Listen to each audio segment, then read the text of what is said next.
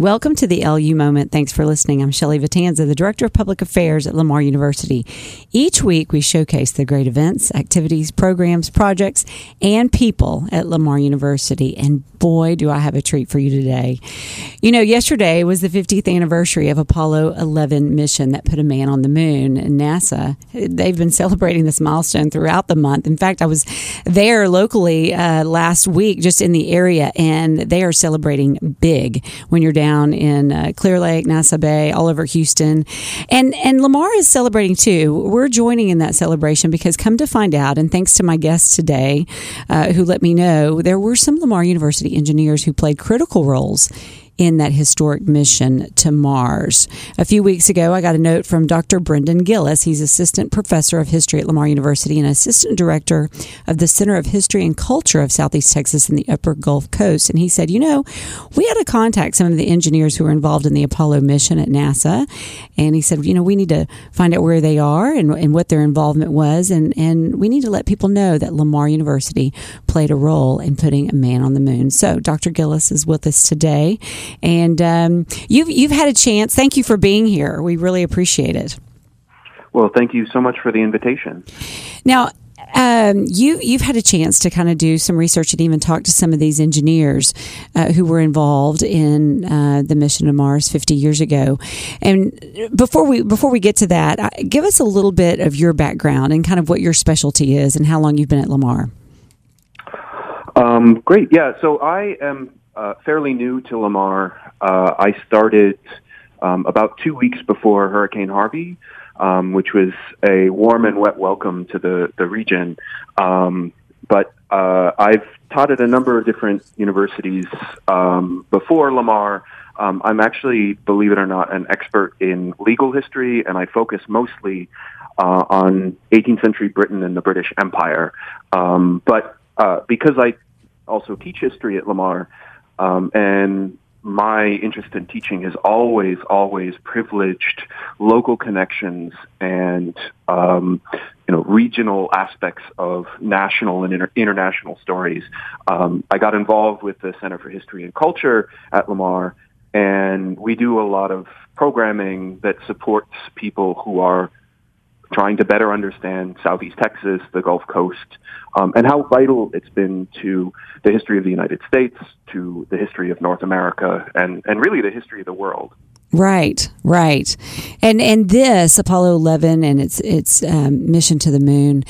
Um, is is a prime example of that of how our area was and, and people from this area were critical to um, you know the the world history of the world. Yeah, it's it's no accident that Houston calls itself Space City. Right. Um, most people, I think, are aware of the Johnson Space Center. Um, they think of of Houston. We have a problem. They think of right. Texas when they imagine NASA. Um, but one of the incredible things is, in, in part because of that, um, but also in part because of great public universities in Texas. Um, you know, of the approximately 200,000 people who worked in, in even the most minor capacity towards the Apollo program. Many, many of them were based in our area, um, and many up and coming engineers from Southeast Texas, the, the parts of the country served by Lamar University, um, were hired and had a remarkable opportunity to be part of this incredible human accomplishment. So, talk to us, Dr. Gillis. Set the stage for the 60s and what was the charge that um, the it started with the Kennedy administration uh, set forth for for NASA? Yeah. Um, so really, uh, when President Kennedy gave a speech on September 12th, 1962, uh, at Rice University, promising that the United States was going to put a man on the moon within the decade. Right. So by the end of the 1960s, you know, a lot of people sort of laughed. You know, it was a really ambitious program. Um, it was caught up in the politics of the Cold War. The United States wanted to beat Russia, Russia into yeah, space. Yeah. Um, but Kennedy also saw um, the space race um, space as a place that Russia and the United States might actually be able to work together. Mm. Um, and so he issued a challenge. He said, "We're going to do this." Um, not because it's hard, or not because it's easy, but because it's hard, because mm-hmm. we're going to prove to the world what we're capable of. Um, and one of the remarkable things uh, that's come through in all of the interviews that I've read or conducted with Lamar grads who are part of this, they all heard that charge and they believed in it, and that's really motivated them. You know, when they were pulling the all-night shifts and working all these long hours, they were thinking about being part of this huge, mm. ambitious goal. Mm-hmm. So, who have you talked to, and and and tell us what they did? Um, well, uh, I've had a chance to talk to a handful of people. Um, there are certainly many Lamar grads who had a role in aerospace um, and at NASA over the years. Um, but if we go back to Apollo 11 itself, yes. um, there's about a half dozen engineers whose contributions stand out. Um, I had the opportunity to um, read an oral interview that was conducted with Lamar grad Rod Loe, um, and his story of Apollo 11, I think, is really fascinating um, because you know he told an interviewer um, at NASA maybe back in 2009, I think, you know, I don't really remember Apollo 11 that much. When the moon landing happened, I was just there watching as a spectator, um, and I went for a long leisurely lunch, and then came back. And it was only then um, that I realized how crazy what we were doing was. Um, wow! And that's interesting because you know he was um, heavily involved in the operation of the command module, mm-hmm. which is the portion of the Apollo spacecraft that was responsible for getting the astronauts from the Earth to the moon. Right. And the command module had already proven itself back in 1968. His so part was done earlier. Yeah. Um, Apollo 8 and Apollo 10 had both successfully gotten from the Earth to the moon. Um, and he'd had a really high uh, pressure responsibility on Apollo 8, he was actually in mission control, monitoring the communication systems, the hmm. life support systems, and uh, the electrical systems that mm-hmm. kept the spacecraft operating. And he, you know, he remembers, like, from my perspective, Apollo 8 was the challenge. And once we'd done it twice, Apollo 11, 11 was a walk uh, in the park. Um, he didn't realize until he was actually walk, watching Neil Armstrong step onto the moon mm-hmm. from the Johnson Space Center. Oh yeah, we also had to get people from lunar orbit down to the surface of the moon. And then we also had to get people out of the spacecraft and onto the moon's surface. You know, it's a really um, difficult environment for life. Right. And all of these engineers were doing the same kind of level of incredible challenges. Everything had to work. You know, there wasn't just one moonshot. It was a half dozen moonshots. Mm-hmm. Mm-hmm. Yeah. Well, you and I had um, an interesting conversation with Scott Milliken, and and there were a couple. There were so many takeaways from that. One of the things that um, I thought was fascinating was that he said the average age of those working on Apollo 11 was 26 and he was 27 at the time. And he said, you know, the number one, um, you know, most critical factor was the spacecraft, and number two was the space suit, which which speaks to what you're what you're talking about. You know, the environment on the moon is, is not really for for human life, and so the suit was was critical, and that's what he was involved in. What was your takeaway from visiting with him? Yeah, um, Scott Milliken has some really fascinating stories. Um, over the life of the Apollo program, he was one of a handful of engineers who actually trained astronauts for their work on the lunar surface. So he worked um, with every single Apollo astronaut at some time or another to train them how to put on and take off their spacesuits, um, how to work through all of the complicated procedures uh, of keeping themselves alive, accomplishing their mission on the lunar surface. Um, and you know, he was saying, from his perspective, one of the biggest challenges was trying to get um, these guys to put on and take off spacesuits. Right. in the lunar module, Yeah. which is you know this incredibly cramped space. Right. And it never occurred to me that this would be an issue. That there had to be a very precise procedure. Well, because it's um, all connected too. It's it's not easy to get in and out of. In addition to getting into it in a small space, right? Yeah, so they're they're complicated pieces of equipment, Mm-hmm. and you know if they don't seal properly, you know they either can't go out onto the moon or um, or they die. Right. You know, so there's a lot of pressure. Um, and I, I heard a similar story from um, Chuck Royston, um, who was an engineer with a very different set of responsibilities. You know, he too remembered, hey, this is a bunch of 20 year olds Right. um, who were, you know, kind of cocky and young and dedicated.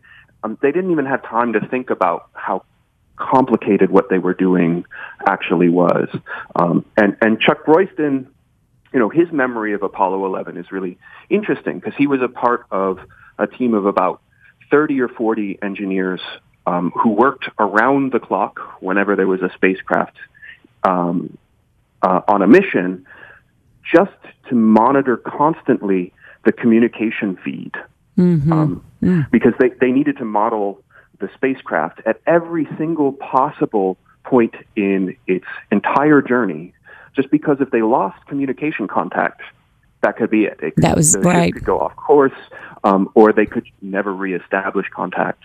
And he was so focused. He was on shifts during the moon landing, just making sure that the complicated communication systems that allowed for live audio and live video feed from the surface of the moon um, were aligned properly. You know, they required constant supervision. He didn't have time to watch the moon landing. He was watching the equipment that allowed the feed to reach Earth. Be maintained. Again, Yeah. I hadn't thought very much about how incredible it is that back in the 60s, they were broadcasting live video from the surface of the moon. Right. Yeah, back in the 60s. That is incredible. I hadn't thought about that either. It's uh, today, of course, we'd all have it downloaded onto our social media immediately, but back then, we yeah, we didn't have that much technology. Um, and real quickly, we've only got just a few minutes. There were two brothers that also worked for NASA, the Hirasaki brothers. Ah, yes. Um, and I'll, I'll focus on John Hirasaki because his story, I think, is is is one of the most remarkable um, of a Lamar grad in Apollo 11.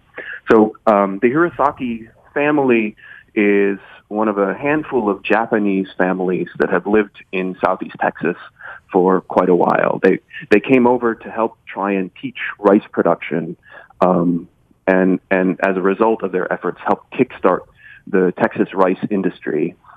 Um, and John Hirasaki grew up, you know, doing chores, working on his family's rice farm outside of Vidor.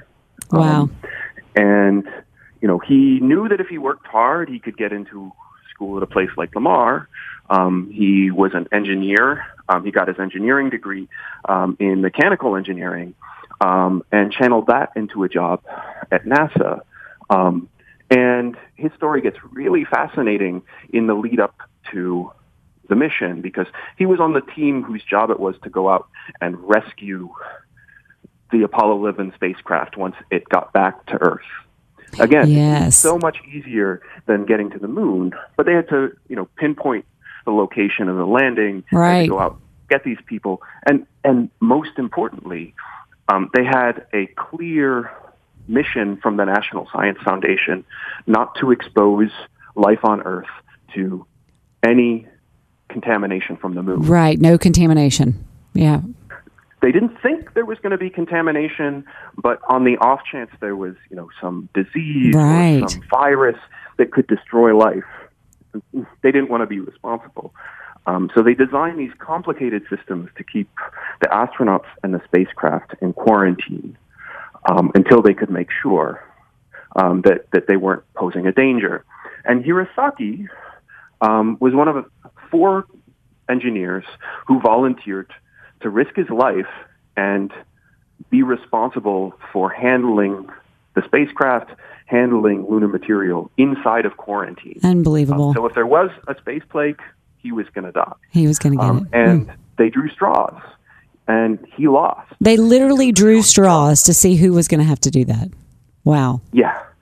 Um, and so he ended up um, being the first person to enter the Apollo 11 spacecraft once it splashed down in the Pacific.